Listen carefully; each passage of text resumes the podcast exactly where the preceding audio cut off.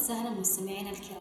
نرحب بكم في سادس حلقات موسمنا الثاني من بودكاست دفاع. مما لا شك فيه مع قيام النهضة والتطور اللي يعيش فيه البلاد وتوافقا مع الرؤية يصير التوجه إلى عالم التشغيل بشكل أكبر مما هو عليه في السابق هذا الشيء يستدعي وجود موظفين وعمال وهذا بالضرورة يتطلب حضور صورة واضحة وضرورية عن العلاقة التي تجمع هؤلاء الموظفين مع رؤساء على اعتبار أنهم هم الأساس الأول في تشغيل منشأة أو المشروع أو حتى الاستمرار. مع تزايد عدد الموظفين في الواقع وبشكل ملموس واللي نعيش اليوم بشكل خاص يخفى على الكثير منهم مدى معرفة حقوقهم وحمايتها لذلك رحب الأستاذ والمحامي رغد ششة حتى يتسنى لنا أن نخوض معه حوار ممتع نتطرق فيه على أبرز المواد النظامية الداعمة للعامل وفقا لنظام العمل السعودي.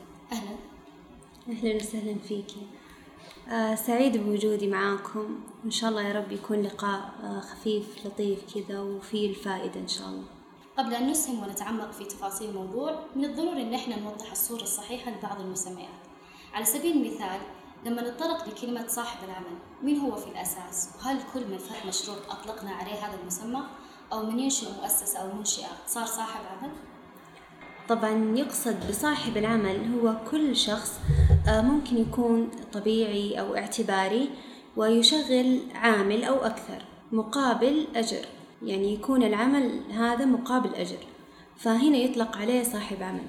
ممكن لصاحب العمل أن يعين أو يعتمد شخص آخر يقوم بهذه المهام نيابة عنه. طبعا النظام ذكر نوعين من الأجر اللي هو الأجر الأساسي والفعلي. وإيش الفرق بينهم أصلا؟ الفرق بين الأجر الأساسي هو الأجر اللي يكون مذكور في العقد يعني لكن ما يكون فيه البدلات أو المميزات. بس إذا كانت في علاوة تكون العلاوة مرتبطة بهذا الأجر. أما الأجر الفعلي فهو الأجر اللي يكون الإجمالي اللي مرتبط بالبدلات بالعلاوات بكل شيء. فهذا الفرق بين الأجر الفعلي والأجر الأساسي. آه، طيب على سبيل المثال آه، في عندنا مدراء شركة. هل ينطبق عليهم مثلا نظام العمل في التعامل فيما بينهم؟ لا في التعامل فيما بينهم يعني اللي يربط العلاقة بين هذول الاثنين مثلا الشريكين مو نظام العمل. حسب العقد اللي بينهم اللي هو عقد التأسيس حسب الاتفاق اللي بينهم وليس نظام العمل. أما فيما يخص طيب الطبيب أو عمال الحكومة أو حتى شاغل الخدمة العسكرية؟ نظام العمل استثنى آه، بعض الأشخاص من ساعات العمل المذكورة في نظام العمل. منهم مثلا المدراء ومنهم عمال النظافة والحراس ولكن مدراء على اختلاف أنواعهم؟ حسب مثلا المدير مدير الموارد البشرية المدير المالية. يعني بعض المدراء اللي تكون لهم صلاحية نفس صلاحية صاحب العمل تقريبا. الصلاحية تكون حسب كل كل منشأة كل يعني صاحب عمل بصلاحيات اللي يعطيها للمدراء. فممكن يستثنى من ساعات العمل المذكورة بناء على موافقة صاحب العمل. لكن في مثلا عمال النظافة ممكن اللي هم عمال الحراسات. طبعا هذه تكون ساعات العمل فيها مختلفة عن نظام العمل بس بعد موافقة وزارة العمل. لازم موافقة الوزارة. ممكن تزيد يعني ساعات العمل. طب الطبيب في في علاقته مثلا مع هل يمكن أن أطبق عليه نظام العمل؟ طيب هنا الطبيب ممكن إذا حسب قطاعه إذا كان قطاع خاص أو قطاع مثلا قطاع حكومي إذا كان خاص ينطبق عليه نظام العمل أما إذا كان حكومي ينطبق عليه الخدمة المدنية طب فيما يخص شغل الخدمة العسكرية برضو لهم نظام خاص فيه طب ما هي أبرز حقوق العامل؟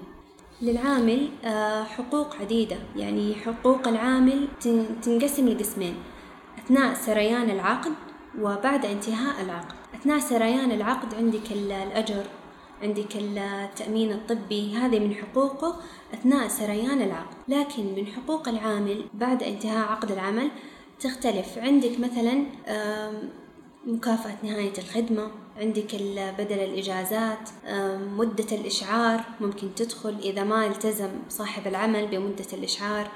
أيضا العلاوات إذا ذكر. الأوفر تايم هذه كلها يحق للعامل إنه يطالب فيها بعد انتهاء العقد. المطالبة هنا تكون لابد إنها تكون مذكورة في العقد اتفاق الطرفين ولا عادي أنا أقدر أطالب فيها حتى لو ما هي مكتوبة في العقد؟ هذه لازم تكون مذكورة. طب في هناك مواد كفلت مميزات إضافية تكون خاصة بالمرأة مثلا والحدث إيش هي أبرزها؟ طيب المرأة النظام يعني أعطاها مميزات كثيرة في نظام العمل. من ضمنها أول حاجة أنه إجازة الوضع عشر أسابيع ويحق لها أنها تمتد الإجازة. طبعا هذه العشر أسابيع تكون كلها كاملة الأجر مدفوعة كاملة الأجر. آه غير كذا إنه يتوفر لها مكان للراحة يتوفر لها دورات مياه آه أعزكم الله. وغير كذا إذا كان مثلا آه عدد العاملات في المنشأة خمسين أو أكثر تتوفر حضانة. أيضا يعني النظام أعطاها يعني آه، إجازة العدة اللي هي أربع شهور برضو مدفوعة الأجر. تقريبا هذه اللي يعني اللي تحضرني الآن المميزات. غير كذا الحدث طبعا الحدث يختلف تماما عن أي شخص آخر. إنه ميزهم النظام العام في سنهم في السن ميزهم غير كذا في في السن؟ السن أول حاجة إنه تعريف الحدث إذا نتكلم عن الحدث نفسه في نظام العمل إنه هو اللي يتم 15 سنة ولكن في استثناء من وزير العمل فيما يخص الحدث إنه في ممكن أشخاص اللي عمرهم من 13 إلى 15 آه تكون لهم مميزات في العمل بس إنه ما يكون الأعمال آه شاقة. شاقة عليهم أو إنها فيها ضرر عليهم وغير كذا في شرط آه مهم وأساسي اللي هو موافقة ولي الأمر للعمل طبعا الأعمال تكون خفيفة وغير شاقة زي ما ذكرنا يعني مختلفة تماما عن الأعمال آه للأشخاص اللي مثلا أعمارهم فوق ال 15 سنة. طب بالنسبة للعامل آه، في حال مثلا انتقلت ملكية المنشأة لمالك جديد غير المالك في السابق. آه، هنا بالنسبة للعقد القائم اللي بين العامل وصاحب العمل السابق إيش حيصير فيه؟ آه، العقد يكون قائم ومستمر ومنعقد العقد هذا اللي بين العامل وبين صاحب العمل. طب بخصوص الضمانات يعني من يضمن مثلا الأجور الأجور المكافأة نهاية الخدمة والأمور اللي تكون سابقة بناء على العقد السابق؟ طيب هذه تكون بالتضامن بين المالك السابق والمالك الجديد طب برضو نفس الفكرة إنه لو في على سبيل المثال يعني إنه الشركة هذه أو المؤسسة مثلا أفلست أو صار في آه، أي أمر مثلا طارئ آه، ترتب على ذلك إنه في دائنين كثير على هذا على نفس صاحب العمل. بالنسبة لحقوق العامل في هذه الحالة والأجر إيش حيصير فيها؟ أو كيف يقدر يطالب أصلا فيها؟ حقوق العامل في هذه الحالة تكون من من الديون الممتازة. يعني اللي يجب على صاحب العمل إنه يوفي بهذه الحقوق قبل أي شيء. أقل شيء ممكن راتب شهر كامل اللي هو أجر شهر كامل قبل الديون. نتكلم عن المخالفات في نظام العمل. البعض مثلا لو حصل أي مخالفة من العامل يتطرق على طول إلى فصله من العمل يعني هل هذا تصرف يعد صحيح؟ طبعا نظام العمل آه، ذكر الجزاءات والمخالفات اللي آه، اللي تترتب عامل وذكرها بشكل مفصل كمان يعني أي إجراء أو مخالفة موضح فيها الجزاء المناسب لها وفي تد... في تدرج في الجزاءات. يعني مثلا إذا كان فصل فصل للموظف آه، ما يتم الفصل كذا على طول. لا يجب التحقيق معه والإنذار. يعني بعدة في إجراءات يعني عدة إجراءات سابقة. طيب متى ينتهي عقد العمل؟ ينتهي عقد العمل بانتهاء مدته. ولكن حابة أوضح شيء بسيط. آه، عقد العمل عندنا نوعين. عقد عمل محدد وعقد عمل غير محدد. آه، عقد العمل المحدد يكون مذكور فيه مثلا يكون سنة سنتين أو أكثر.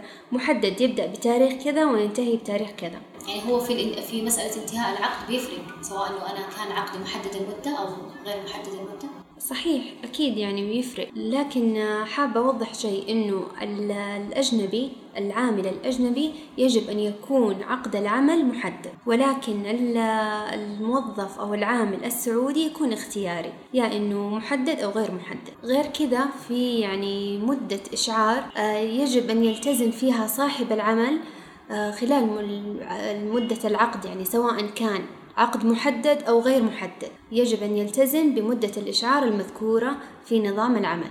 كم تقريبا هي مدة الإشعار؟ آه، ممكن تكون ستين يوم. نظاما ستين يوم. ولكن ممكن تكون آه، إذا كان مثلا في في العقد ممكن ثلاثين يوم حسب الاتفاق بين الطرفين. طبعا في حال صار إنه في إصابة للعامل في مقر العمل إيش ممكن الحين آه، كصاحب عمل إنك تتصرف؟ موقف صاحب العمل هنا أنه يقدم التأمينات الاجتماعية على إصابة عمل للموظف. ممكن إذا العامل تضرر من هذه الإصابة آه، يتم تغيير وظيفته لشيء يناسب قدرته وإمكانياته. يناسب يعني مقدار الإصابة اللي هو صحيح. طيب هل يحق إنه مثلا العامل إنه لو حاب إنه هو يمدد فترة التجربة بدون موافقة صاحب العمل؟ مين اللي يمدد فترة التجربة؟ العامل. لا ما يحق للعامل يمدد فترة التجربة. صاحب العمل هو اللي يمدد فترة التجربة. ولكن يجب أن تكون موافقة العامل. يجب أن تكون موافقة العامل. آه وتكون موافقة العامل تكون كتابية أو لا؟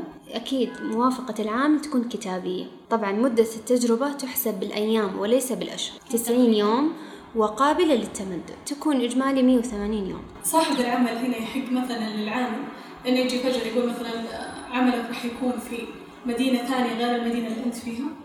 لا يحق لصاحب العمل أن ينقل العامل إلا بموافقته كتابية. ولكن في نقطة ممكن لصاحب العمل إذا اقتضت حاجة العمل أن يتم تكليف العامل في مكان آخر. ولكن يكون يعني له شروط التكليف أنه ما يزيد عن ثلاثين يوم في السنة. إذا كان حالة ضرورة يعني, يعني نقل تماما قصدي المكان مثلا ثاني؟ تكليف. فقط, تكليف. إذا كان يعني اقتضى حاجة العمل ذلك. وطبعا صاحب العمل يتكفل بكل شيء بالسكن بهذه الأمور. طيب من ناحية آه، مثلا الشخص يكون موظف بمسمى معين لكن آه، يؤدي التزامات أخرى ما تخص نفس المجال اللي هو يعني توظف على أساسه يبدأ يسوي مهام أخرى ثانية ما لها علاقة بالشيء اللي أنت توظفت عشانه مثلا كسكرتير يتوظف مثلا في آه، يسوي مهام موظف موارد بشرية. هذه الحالة يعني العامل إيش عليه إنه يسوي لا يجوز لا يجوز للعامل أن يشتغل آه، بمهمة أو بأي شيء غير يختلف اختلافا جوهريا عن عمله وعن اختصاصه. فممكن لصاحب العمل يعني يكلف هذا الشخص ولكن يكون التكليف برضو لا يزيد عن ثلاثين يوم في السنة. تعقيبا على النقطة السابقة فيما يخص التكليف تكليف صاحب العمل للعامل. آه، يجوز تكليفه في مهام آه، إضافية أو مهام مختلفة بس آه، في حالات الضرورة ولا يزيد التكليف عن ثلاثين يوم في السنة. طيب إيش هي أكثر الاستشارات اللي تجيك بخصوص العامل نفسه؟ يجيك يستشيرك في موضوع يخص في نظام العمل بشكل عام.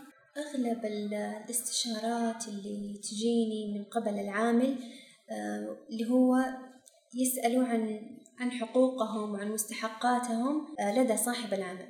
آه، أنا حابة أذكر قضية تعتبر من أكثر المواضيع اللي آه، اللي تخص القضايا العمالية. طبعا جاتني عميلة للمكتب تطالب بكامل مستحقاتها. المشكلة صاحب العمل لم يلتزم بمدة الإشعار المحددة نظاميا في نظام العمل. فيعتبر عقد الموظفة تجدد تلقائيا لوجود كلمة يتجدد العقد لمدة مماثلة ما لم يشعر أحد الطرفين آه، بمدة لا تقل عن ستين يوم. يعني صاحب العمل ما ما التزم بهذه المدة المحددة في الإشعار وما أشعرها خلال هذه المدة المحددة فيعتبر عقد الموظفة جدد لمدة مماثلة لها سنة كاملة. فتستحق الموظفة تعويضات عن المتبقي من العقد كامل. هذا يعني. كسنة كاملة. هذا إذا كان عقد الموظفة محدد. لكن إذا كان عقد الموظفة إذا كان عقد الموظفة غير محدد ففي النظام ذكر أنه بناء على المادة سبعة وسبعين إذا تم إنهاء العقد على المادة سبعة وسبعين يتم تعويضها آه، عن لا بما لا يقل عن آه، ستين يوم بما لا يقل عن أجرين. يعني, يعني شهرين.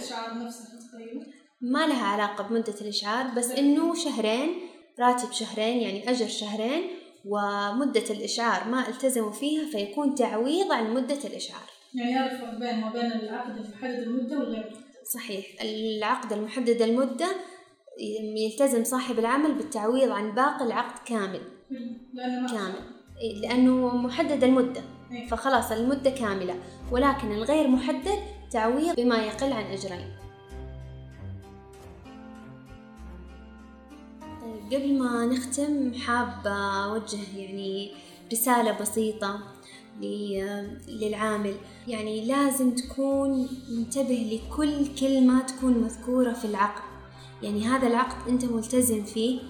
آه لازم تنتبه من مدة الإشعار لازم تنتبه في الراتب عدد أيام الإجازات آه يعني تكون مهتم بكل شيء مذكور في العقد. شرفتينا أستاذة رغد وإن شاء الله بيكون بيننا لقاءات قادمة. وصراحة أفدتينا بمعلوماتك. الله يسعدك. آه، شكرا لكم أنتم على الاستضافة هذه شكرا. وبالتوفيق وأنا سعيدة جدا بتواجدي معكم